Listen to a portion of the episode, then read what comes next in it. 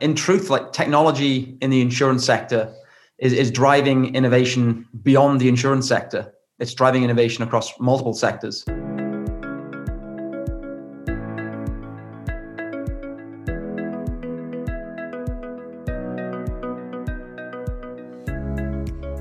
Well, if there's one topic we in the U K are never short of having an opinion about, it's the weather. Could be why flood insurance has, unlike many areas of the world, been automatically included in insurance cover in the U K for a long time. But of course, flood risk itself is a problem everywhere, and there are big changes in the U S now with the N F I P. That's the government-backed National Flood Insurance Programme, which is looking at new ways to rate risk, but it's also opening the market up to insurers to offer alternatives to what, until recently, has been quite a restricted market. Well, many successful companies have been spun out of universities, and as you're going to hear in a minute, the founders of Fathom started with a research project at Bristol University. They're now building flood models around the world, and they count leading insurers as their clients. Matthew Grant here, and if you are one of our regular listeners, you'll know that we aim to make these interviews relevant to everyone, and whatever your background, this is another one you're going to enjoy. If it's your first time, well, a big welcome. Please do let me know what you think when you get to the end, and if you do like this, then you're certainly going to find more great guests in our back catalogue. Standby for Andy Smith and Ollie Wing, who will be guiding you through the latest developments in flood modelling and what they're up to. Don't worry if it sounds as though we're going to start drifting into some technical talk at some points. I'll jump in, so to speak, in a couple of places and explain just what's going on.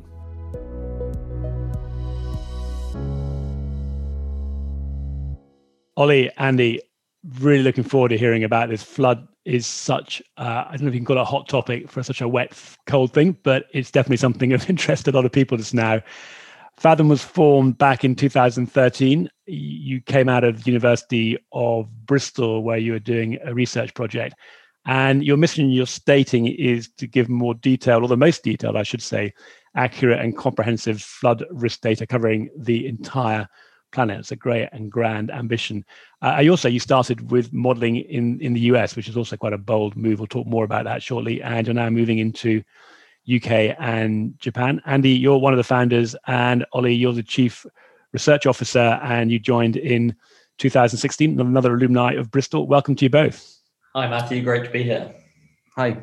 So, Andy, a bold move to uh, been out of a university project and start a company. What was the motivation for doing that? Well, the motivation was actually the insurance market. So uh, luckily, I, I sat next to uh, a gentleman called Chris Sampson in our PhD office. Uh, we were doing quite similar topics for our PhD, so both uh, building computational flood models. And Chris's PhD was was funded by um, Willis. And through those connections, we began to engage with the insurance market.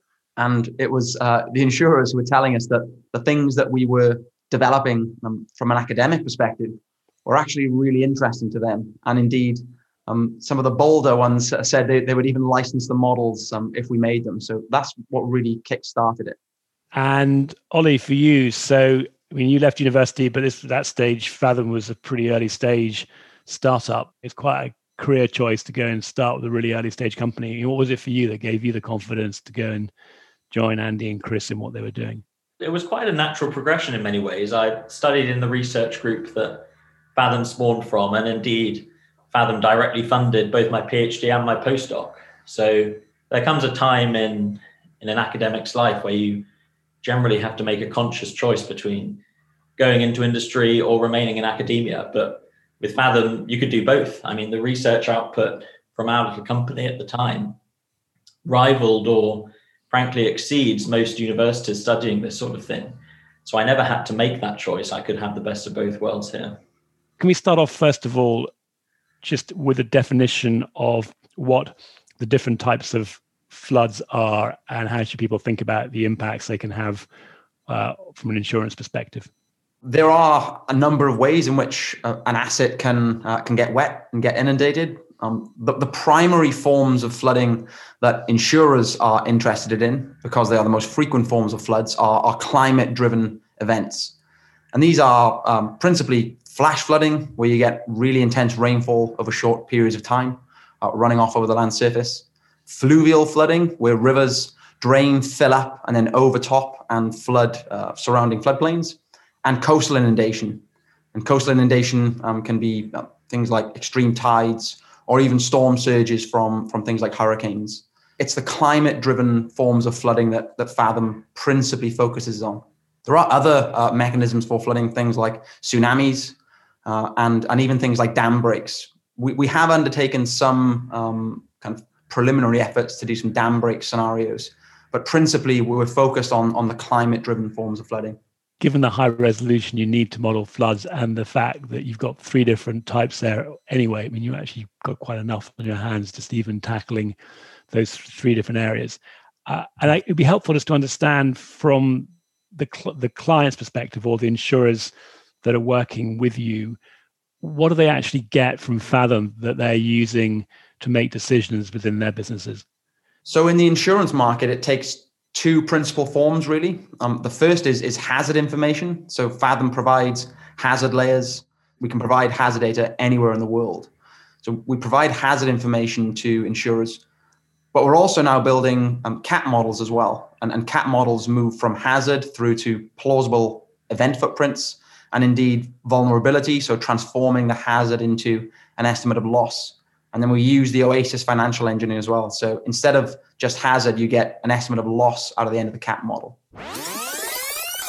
Okay, let's just back up a second here. So Andy is talking about C A T models. Now that's short for catastrophe models, and these are the sophisticated tools that insurers have been using for about thirty years now to model major losses from hurricanes, earthquakes, and now floods. Catastrophe models are required where events are large and infrequent, and they can't be modelled using normal actuarial methods. Now, the financial engine that Andy mentions is the part of the model that takes a physical loss, like a flood, and works out what the financial implications are going to be for the insurer and the customer, that is how much are they going to lose or, in an insurer's case, pay out. We're going to discuss this a little bit more in our next chat. You're moving into that probabilistic space, and you mentioned Oasis, and come back again and talk a little bit about the platforms you use. But you know, and rather to Ollie's point earlier on, you're taking the benefit of being able to access research data, really understand the flood hazard model, but actually then also linking it up with other partners so that you can provide that to insurers in a way that's relatively easy for them to consume and use in their uh, business workflow. Yeah, indeed. I mean, f- flood models are very difficult things to consume. It's uh, it's kind of a nature of the peril itself. It's it's very spatially complex. So the models can become uh, very large and, and, as I say, difficult difficult to consume. So um, we do um, work with partners like NASDAQ to make the models uh, really really easily accessible. Well, let's just keep going on that theme then. So NASDAQ provide their risk modeling for catastrophes platform. You and I spoke at one of their events back in July last year on flood modelling. They've certainly have been quite successful in moving ahead, at, you know, allowing companies like yourselves to actually get out into the insurance space. But can you just talk talk a little bit more about how do you work? You know, you mentioned Oasis and with NASDAQ and other other platforms out there that for people who are using the models, they can you know, get a combined package of yourselves and the providers. The Oasis framework, I guess, is, is, is the key to all this. So Fathom um, are a team of flood risk scientists at heart. So we know how to build flood models really well. The thing that we we don't have experience of uh, until a few years ago is, is, is how to build C A T models and, and how to build um, the kinds of infrastructure that insurers need to, to get the answers that they want. Um, the Oasis framework provides that for us. And that's that's really key and enable us to build C A T models. And, and people like NASDAQ now are providing platforms with which Oasis can be easily consumed. And, and really, um, truthfully, NASDAQ um, and the platform they've built will be key to us providing C A T models to the insurance market because our models, as I said, are, are very large. Our U S model, for example, is, is over a terabyte in size. So um, providing that model in a quick uh, and easy to consume way um, is very difficult, but, but NASDAQ are achieving that. And, and I think will be um, a key to our success over the next few years. They're doing that with quite a few different organizations we both know, both in flood and uh, in earthquake modeling and, and windstorm modeling as well. So coming back to the U S, and in my introduction there, I was quoting your mission or your vision for the business of you're looking at flood for the entire planet. I mean, the U S, as you said, is is a it's big, it's complicated because it's flood, really difficult to get right. Can you just talk about, you know, how have you, as a relatively small company, managed to build a model that you've got confidence in, and clearly because you've got clients using it, yeah, the market has got confidence in, uh, at a level of where you need a lot of detailed resolution? I mean, there are no shortcuts with flood modeling. So what sort of techniques and approaches have you taken to be able to release a model into the U S? Well, I guess that speaks to the heart of our philosophy as a, as a modeling organization. So in the beginning, the thing that we set out to try and achieve was to build models not just of the U S, but of anywhere in the world. Um, we wanted to be able to build models of the whole planet. Um, if, you, if you want to do that, then you have to change um, you have to change your perspective with how you build these models. Going out and building models in a kind of um, a, a local way or an engineering type way where you're, you're spending a lot of man hours building specific parts of a model, um, you, you're just never going to be able to achieve a, a comprehensive model um, of somewhere like the U S, and, and definitely not the whole planet. Um, the best kind of evidence we have for this is the FEMA flood hazard catalog. So FEMA have been trying to build comprehensive models of the U S um, for decades, and they've spent billions of dollars doing that. I think the latest estimate is over ten billion dollars building these small scale models across the U S. Our frameworks are in, in many ways semi-automated. So the models kind of build themselves. Um, they're designed to be deployable anywhere in the world. It's just that the, the accuracy of the models and the precision of the models improves where we have better input data sets. Our focus on the U S was actually kind of um, driven by two things, really. Firstly, it was it was clients telling us that they wanted models of the U S, which truthfully in the beginning surprised us, because we thought our, our kind of U S P in the beginning would be building models of really hard places to model. The other benefit of building models in the U S to start with is that it provides a really great place with which to test these methodologies. There's lots of data sets in the U S to validate the models and check that they are actually um, accurate. Our latest validation exercises um, really do indicate that our models are accurate in the U S. We can largely replicate data sets that have cost billions of dollars to produce across the U S. And, and, and Ollie in particular is focused on um, validating the models, not just from a hazard perspective, but also from a loss perspective as well. Well, validation is clearly really important. So Ollie, we'll pick that up in a second, but just wanted to continue with that theme of the U S. And you mentioned FEMA, and many of our U S listeners will know what's happening in the U S with the N F I P or, or the National Flood Insurance Programme, and you know, FEMA has been providing some of the risk rating to them. But there's been a big shift, hasn't there, in how the U S government through the N F I P is looking to open up flood insurance into the uh, the more commercial markets, or into the, the insurers, other, uh, as well as being a government uh, offering. Uh, Ollie, can you talk a little bit about you know, what you're seeing happening out there and how that's driving interest in the model in the U S? Well, the N F I P has historically been an insurance provider managed by the government, and, and if it were a if it were a private organisation, it, it wouldn't be solvent. And so, in, in recent years, it's opened up to the private market. The the regulations are: if you live in a flood zone with a federally backed mortgage, you have to get insurance. And historically, it's only been provided by the government, but now the private market can step in. They want to actually accurately price that insurance, not using um, data that, that is quite severely limited in terms of its coverage and scope in the U S. So a new model with, with complete coverage of all rivers, for instance, offers a step change in understanding of U S flood risk that the private market can use to inform the high rate of penetration that we hope will now happen. High rate of penetration, that simply means a large number of people starting to buy insurance in the private markets. Certainly seeing a lot of lot of change out there, and actually no surprise that people were uh, asking you to help them with modelling, because up until now there have been very few choices for credible flood models in the U S. Well, congratulations for, for cracking that area. I think if you can build a model for the country the size of the U S with the complexity and resolution down to one meter, you can probably build a model for anywhere. So you're well on your goal to covering the entire planet. Uh, and Ollie, whilst, whilst I've got you, also like to talk a bit about validation and vulnerability modeling. So yeah, hazard is the flood itself, but of course, it's also very important to understand what happens when the water ends up going through the front door of a building or impacting it in a different way. So can you talk a bit about how you build vulnerability models and, and what's important to consider for a vulnerability model when you use it alongside a flood hazard model? As flood scientists, we we love to focus on the physics of the problem, but that translation into economics is equally as important uh, and perhaps doesn't always receive as much attention as the physical modeling itself.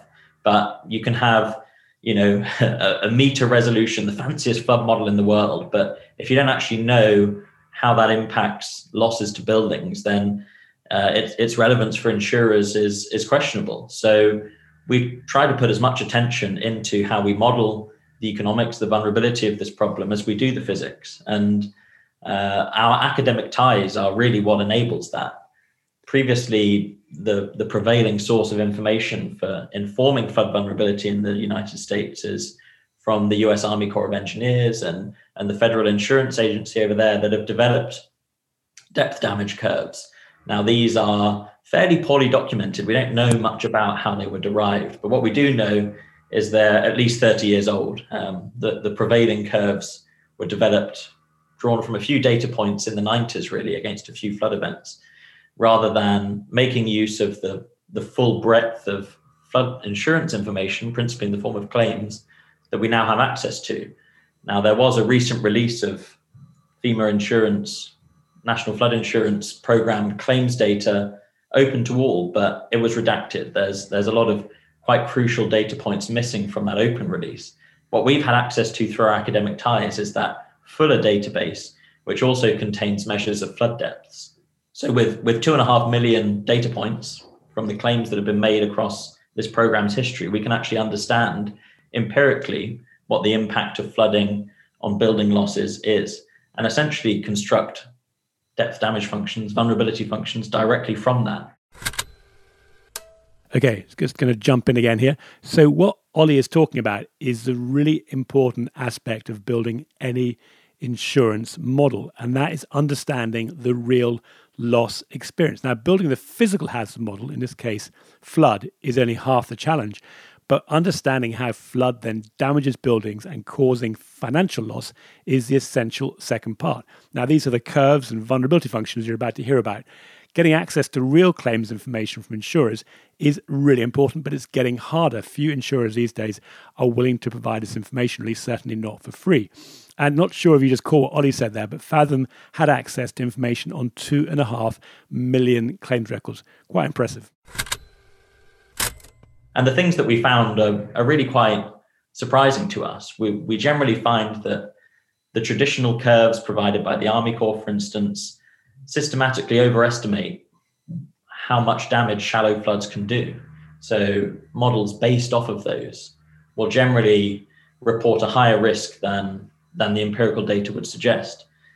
And the other point that we found is that the relationship between flood depth and damage, even for similar types of buildings, is enormously variable for a number of reasons that we, we don't understand in many ways, be it due to lack of data or lack of process understanding. A metre of flood water in a one-storey residence for, for event A could be wildly different to one for event B, or in location A versus location B. So rather than essentially besmirching that uncertainty by having single deterministic functions, we say embrace it, model that explicitly. That that uncertainty is part of the risk, and that is what we want clients to understand. Yeah, it's a really, really important part, isn't it, that uncertainty, because you know, whilst everybody would love to have certainty in life, the, the more sophisticated users of models and the actuaries and those others actually are, you know, recognize there is uncertainty, but they want to be able to understand it, model it, and use it.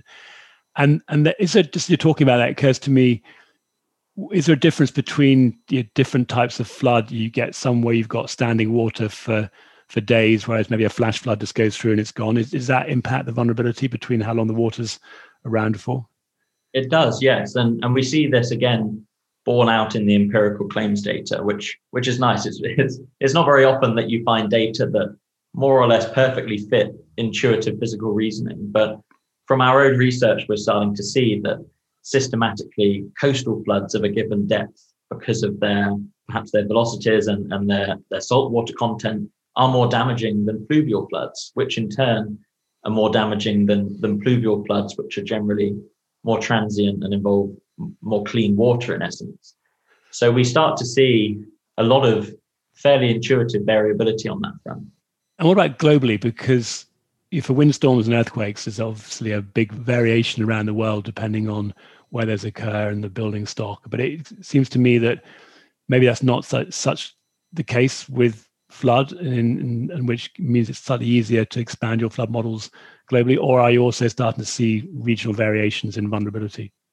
Well, frankly, it's a it's a question we'd love to be able to answer, but as in in many problems flood flood related, uh, the the problem is data scarcity. So the U S, you know, to the point as to why we build flood models in the U S, one of the reasons is because there's so much data there. You can actually build excellent flood models because of all the claims information we have to define vulnerability, as well as all of the the physical flood modeling variables like like river gauges and terrain data.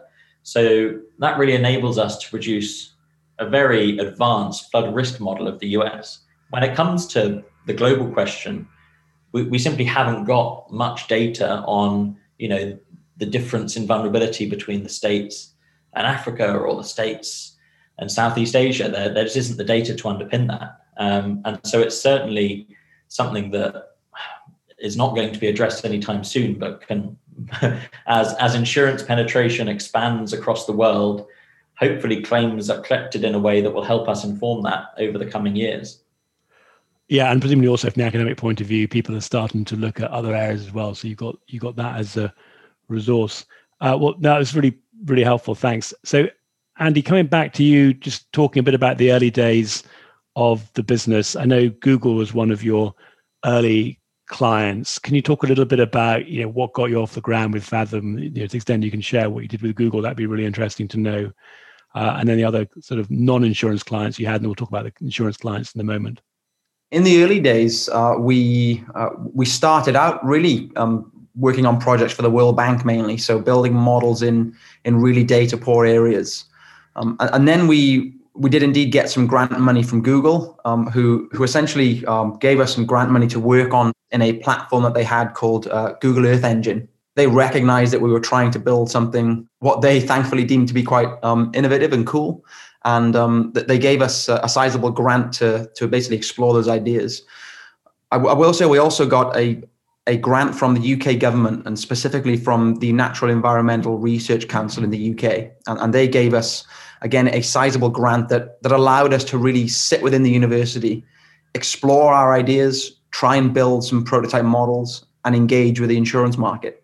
And it was that funding that really, um, I, I guess, served as what's traditionally called kind of seed round funding for, for new companies.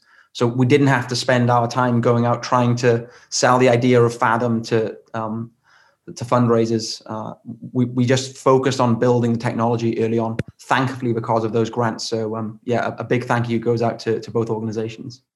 It's a choice, isn't it? You get the grant money. Uh, you probably don't have quite as much money from investors, but it gives you a bit more control over the company. And then at some point, you then come back and get investment, but you've already, as in your case, you've got clients, you've got revenue, it puts you in a much stronger mm-hmm. position. So I think, you know, some recommendations for people listening who are thinking about how they start their company off, if you can get those grants and get some clients in early, it does certainly put them in a much stronger position. And then from your point of view, you know, really good to see that you've got a number of well-respected, well-known companies working with you who are who are willing to share that fact publicly. I mean, so often I hear of companies who are working with insurers who, for whatever reason, don't want to disclose who they are. So I'm hoping, having said that, you can now reel off the long list of names of companies that I've got sitting in front of me uh, that you can share about what you're doing with people in the industry.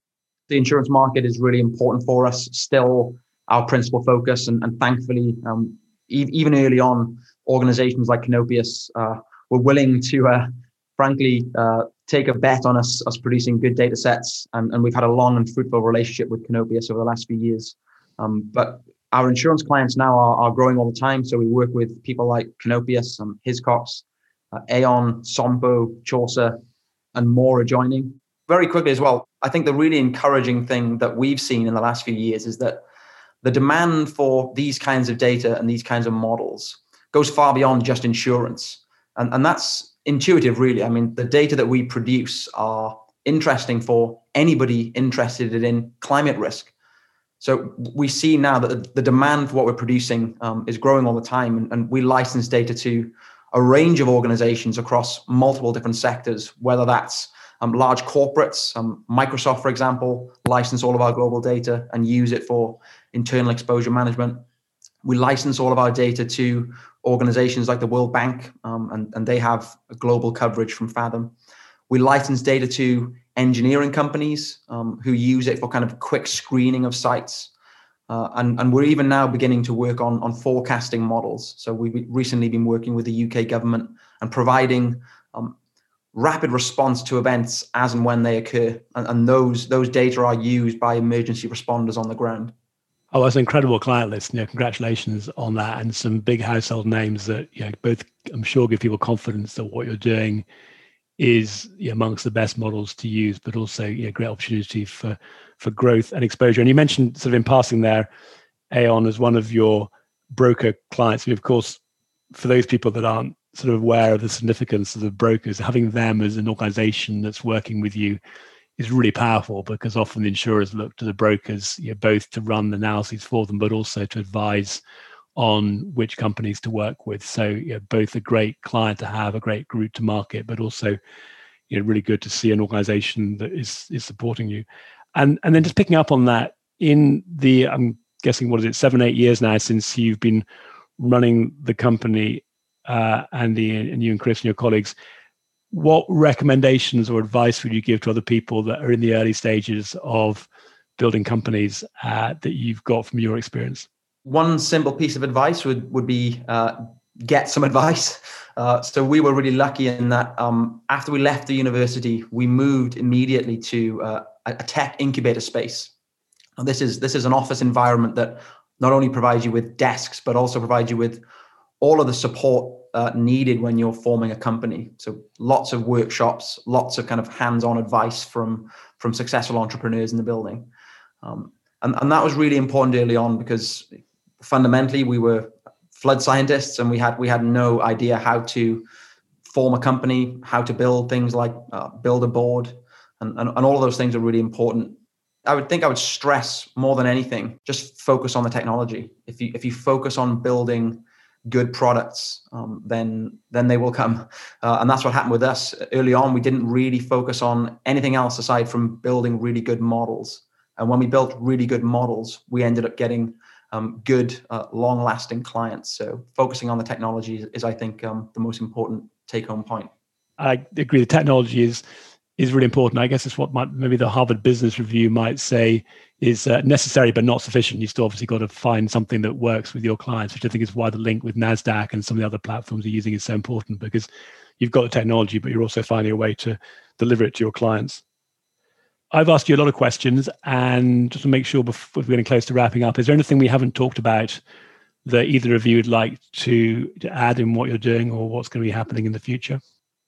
The point we've been making throughout this podcast is that being able to interact with this data is, is in many ways just as important as producing it. We we could have remained uh, academic researchers building these awesome flood models, publishing them in, in world-leading journals, and the data just being just sitting there and not being put to use.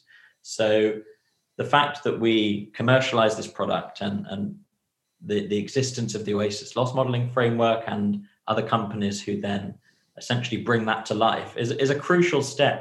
It's all very well producing these models, but you've got to get that data into the hands of people who can actually make use of it. And so that's what partners like NASDAQ provide.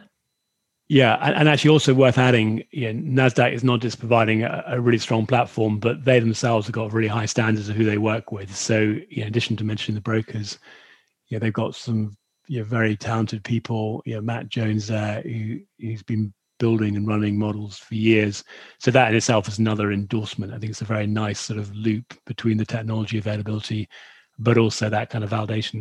Um, well, good. And and we're delighted to have you as one of our recent corporate members for InsTech London. Uh, and we've known each other for a while, but it would be just great to hear what uh, led you, you know, still as an early stage company where your money is really important, Um, to actually committing to join us as a corporate member. We'd like to have you on board, and interested what lessons there might be for anybody else in your situation. We're delighted to be partnering with you, uh, with you guys. So I, I think, uh, in truth, like technology in the insurance sector is, is driving innovation beyond the insurance sector. Um, it's driving innovation across multiple sectors, and and I think that's particularly true in in the in the catastrophe modeling world. So understanding physical perils, like it's uh, it's no great secret that lots of other sectors are really playing catch up with the insurance market um, on, on on that front. InsTech are are great in that. You guys are providing a showcase for that innovation. And it's great for us because we can keep up to speed with what's going on in the insurance market. But also it gives us the opportunity to tell others about about what we're doing as well. So um, yeah, great great to be partnering and um, and yeah, keep up the good work. Thanks. Well, I mean, on part of that, we've just in the process of wrapping up our location intelligence report as we're talking. It may well be out by the time we go live for this podcast. So that's an opportunity for people that are interested to know, you know, across the full range of what's happening with identification of locations and hazards. And we're talking more about what you're up to in there and and also how you fit into some of the workflows. So a really good opportunity on that. And then, you know, things looking up, we might even at this point be able to uh, to get you to come down from or along from Bristol to London and stand up on stage and actually see some real people again and talk to them in the flesh. That will be a bit, bit hairy initially, but I'm sure we'll all remember what it what it took. Yeah, let's let, let's hope it's not not too long away. Fantastic. Well, Andy, Ollie, many thanks. I'll let you get back to building the models. And yeah, so let's hope we see each other face to face before uh, before too long. Thanks, Matthew. Great. Thanks, Matthew. There you go. Another company making a tricky topic sound relatively simple. If you haven't already discovered our podcast section on the website, then that's where you can get more information on all the companies we're talking to and our edited highlights written up for you from the interviews. What could you ask for? Now, if you're building a great company that is shaking out what is happening in insurance and risk management and want to find out how we can help you with what we're up to at InsTech London, please do drop me a line, Matthew Grant, either on LinkedIn or email hello at instech dot london.